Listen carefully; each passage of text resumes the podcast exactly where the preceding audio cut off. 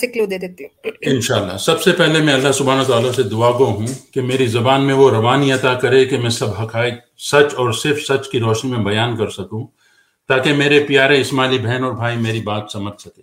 آمین.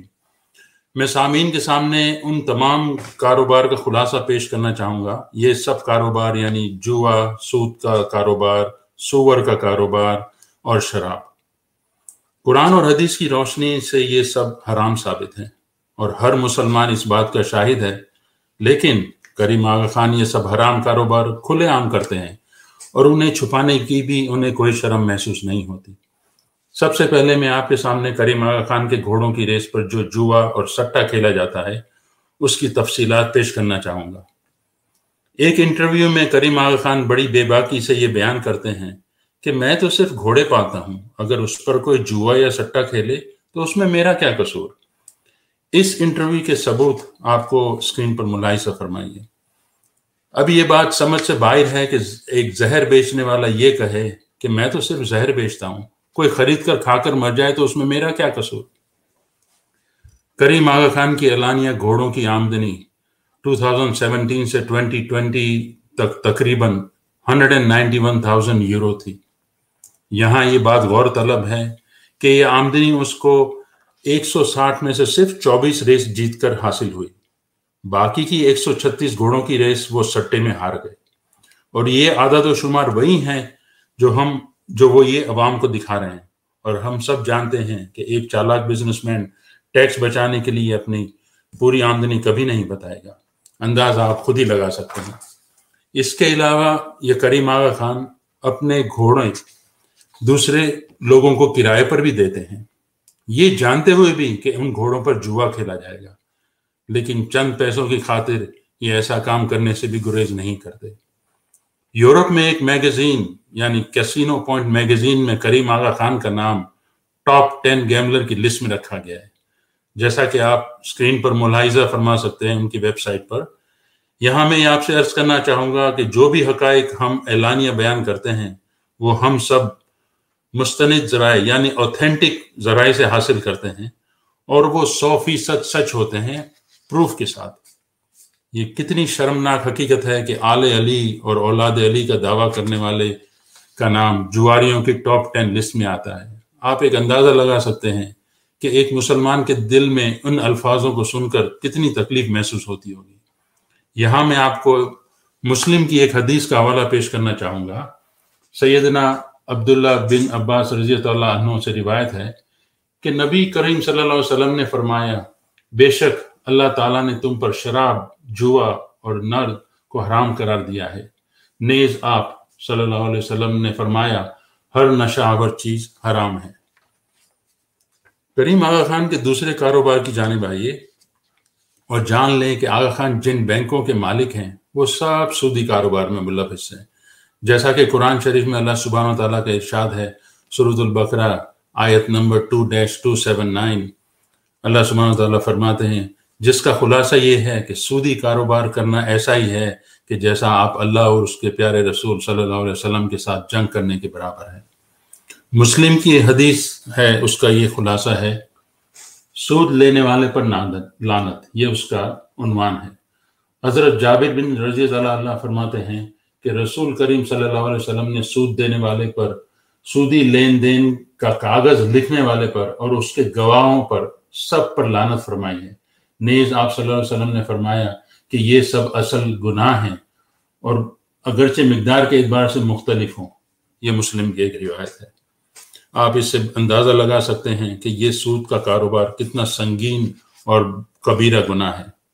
لیکن کریم آغا خان بڑے فخر سے پاکستان جیسی اسلامی مملکت میں غریب مسلمانوں کو قرضہ دے کر 22% سے لے کر 35%، جی 35%، آپ نے صحیح سنا، تک سود وصول کرتے ہیں. اور اب آتے ہیں اس کریم آغا خان کے تیسرے کاروبار کی جانب، اور وہ ہے سور کے گوشت کا کاروبار. ایک عام مسلمان تو سور کو دیکھنا تک پسند نہیں کرتا، لیکن یہ اسماعیلیوں کا امام اس حرام کاروبار میں بھی ملوث ہے. فارمر چوائس کی کمپنی کے 51% شیئر کا مالک یہ کریم آغا خان حرام سور کے گوشت کو بیچنے کا غلیظ کام کرتا ہے. آپ اسکرین پر اس کا ثبوت ملاحظہ فرمائیے. اور اب ذرا ان کی بے باکی تو دیکھیے کہ یہ شرمناک کاروبار کی تفصیل آپ ان کی خود کی AKDN کی ویب سائٹ پر کھلے عام ظاہر کرتے ہیں، مگر صد افسوس اور بہت زیادہ افسوس کہ ان اسماعیلیوں کے کان پر جو بھی نہیں رینگتی۔ یہاں یہ سوال غور طلب ہے کہ دنیا کے تمام حلال کام کو چھوڑ کر ایک روحانی پیشوا کا دعویٰ کرنے والے کو ذریعہ معاش کے لیے سب حرام کا بھی منتخب کرنے تھے۔ آپ سرینا ہوٹلز کی ویب سائٹ پر جائیں اور ان کا فوڈ کا مینیو دیکھیں تو وہاں آپ کو شراب یہ سور کے گوشتوں کی ڈش بڑے کھلے عام آپ کو نظر آئیں گی۔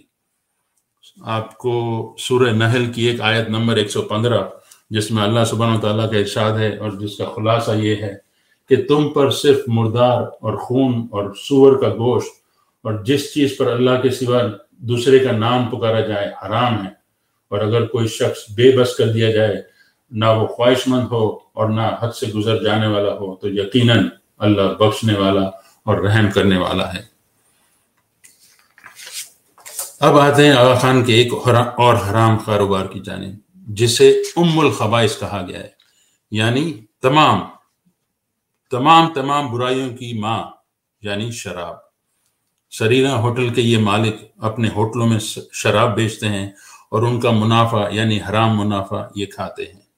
سرینا ہوٹل کوئٹہ کے افتتاح کے موقع پر ایک رپورٹر نے آغا خان سے سوال کیا کہ کیا یہ شراب کا کاروبار آپ کے مذہب میں حرام نہیں؟ تو ان کا جواب یہ تھا کہ یہ تو ایک سوشل گیدرنگ ہے، یعنی سماجی اجتماع ہے، کوئی مذہبی جگہ نہیں ہے، اور ہم یہاں سیاحوں کو یعنی ٹورسٹ کو شراب بیچتے ہیں، مسلمانوں کو نہیں۔ آپ ان کی ڈھٹائی کی حد دیکھیے کہ نہ صرف انہیں قرآن اور حدیث کی پرواہ ہے اور نہ اپنے حرام کاروبار پر کوئی نظامت، پھر بھی اوپر سے کہتے ہیں کہ یہ تو ہم ٹورزم کو فروغ دینے کے لیے شراب بیچتے ہیں۔ یہاں میں آپ کو حضرت علی رضی اللہ عنہ کا ایک فرمان پیش کرنا چاہوں گا جس کا خلاصہ یہ ہے کہ حضرت علی رضی اللہ عنہ نے فرمایا کہ اگر شراب کی ایک بوند بھی سمندر میں گر جائے اور پھر وہ سمندر خشک ہو جائے اور وہاں گھاس اگائے تو میں اپنی بکریوں کو بھی وہاں گھاس چرنے نہ دوں۔ اور یہ کریم آغا خان آل علی اور کے جھوٹے دعوے دار کھلے عام شراب کی تجارت کرتے ہیں۔ انشورنس کا پیسہ ہو یا اپنے میڈیا ہاؤس پر انٹرٹینمنٹ کے نام پر جو بےہودگی ان چینلز پر دکھائی جاتی ہے، اس کی بھی ساری کمائی کا پیسہ کریم آغا خان کے بینک اکاؤنٹ میں جمع ہوتا ہے۔ یہاں میں آپ سے اپنے ایک ذاتی خیال کی وضاحت کرنا چاہوں گا کہ ایک بزنس مین کی حیثیت سے میری زندگی میں بھی ایسا ایک مقام آیا تھا جب مجھے محسوس ہوا کہ بس اب اللہ سبحانہ وتعالیٰ نے اتنے رزق سے نوازا ہے کہ نہ صرف میں اب ریٹائر ہو سکتا ہوں بلکہ یہ رزق میری آنے والی نسل یعنی میرے پوتوں اور پوتیوں کے لیے بھی کافی ہوگا۔ لیکن آپ ذرا اس کریم آغا خان کو دیکھیے کہ اس بڑھاپے میں بھی اس کی مال کی لالچ کی کوئی انتہا نہیں، اور وہ بھی زیادہ تر حرام کاروبار کے ذریعے، جیسے دنیا میں کوئی حلال کام بچا ہی نہیں ہے۔ اور پھر بھی آغا خان نے جو یہ مظہر خدا کا دعویٰ کیا ہے تو ایسا لگتا ہے کہ خود ہی کوئی خود ساختہ خدائی نظام چلا رہا ہے جس میں ہر حرام کاروبار ان کے لیے حلال ہے اور باقیوں کے لیے حرام ہے۔ دوسرے الفاظوں میں یہ کہتے ہیں کہ جو میں کر رہا ہوں اسے مت دیکھو، جو میں کہہ رہا ہوں وہ کرو۔ اور اسی وجہ سے اسماعیلی مشنری اپنی توجہ ان کے حرام کاموں سے ہٹانے کے لیے یہ کہتے ہیں کہ جو امام کر رہا ہے وہ مت دیکھو بلکہ جو امام کہتا ہے وہ کرو، یعنی اسے چاہیے کہ اسماعیلی اندھے گونگے اور بہرے جانوروں کی طرح ان کی بس صرف پیروی کرے اور ان کا حکم مانے۔ اب جہاں کریم آغا خان کے حرام کاموں کا پردہ فاش ہی ہو چکا ہے تو کیوں نہ میں آپ کو ان کے حرام طریقہ کار کا بھی انکشاف کرتا چلوں۔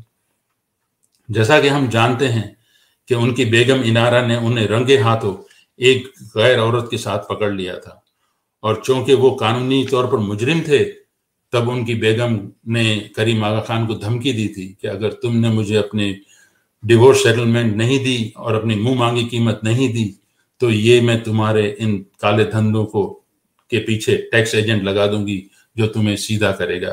اسکرین پر آپ اس کا ثبوت ملاحظہ فرمائیں۔ اسی سچائی کو دنیا بھر کے اخبارات نے بہت اچھی طرح سے لوگوں تک پہنچایا، اور اس 75 ملین یورو کے ڈیورس سیٹلمنٹ کو اس دنیا کا ایک مہنگا ترین ڈیورس قرار دیا، اور یہ وہی پیسہ ہے جو بیچارے اسماعیلی اسے دسون کے نام پر اپنے خون پیسہ کی کمائی میں دیتے ہیں، اور یہی 75 ملین یورو اس مصنوعی روحانی باپ نے ایک کرسچن عورت کے ہاتھ میں دے کر اپنی جان چھڑائی۔ آخر میں سامعین، یہ میرا دعویٰ ہے کہ جس انسان میں تھوڑا سا بھی شعور ہے اور جس نے تھوڑا سا بھی قرآن پڑھا ہوگا تو اسے اس حقائق کو سمجھنے کے بعد یہ ایک دفعہ ضرور سوچے گا کہ یہ آغا خان ایک روحانی پیشوا کہلانے کا لائق بھی ہے یا نہیں، کیونکہ ہم تو اپنے سگے باپ کو بھی ایسے حرام کام کرنے نہ دیں۔ آخر میں اپنے اسماعیلی بہن بھائیوں سے عاجزانہ طور پر درخواست کرتا ہوں کہ میں نے یہ جو سب سچائی بم ثبوت کے آپ کو مخلصانہ طور پر پہنچائی ہے، تو آپ سے گزارش ہے کہ آپ سب حقائق ضرور پر غور کریں، ان پر غور کریں۔ میں اللہ سبحانہ و تعالیٰ سے دعا گو ہوں کہ آپ سب کو ہدایت کی روشنی عطا فرمائے۔ آمین آمین سم آمین۔ جزاک اللہ خیر۔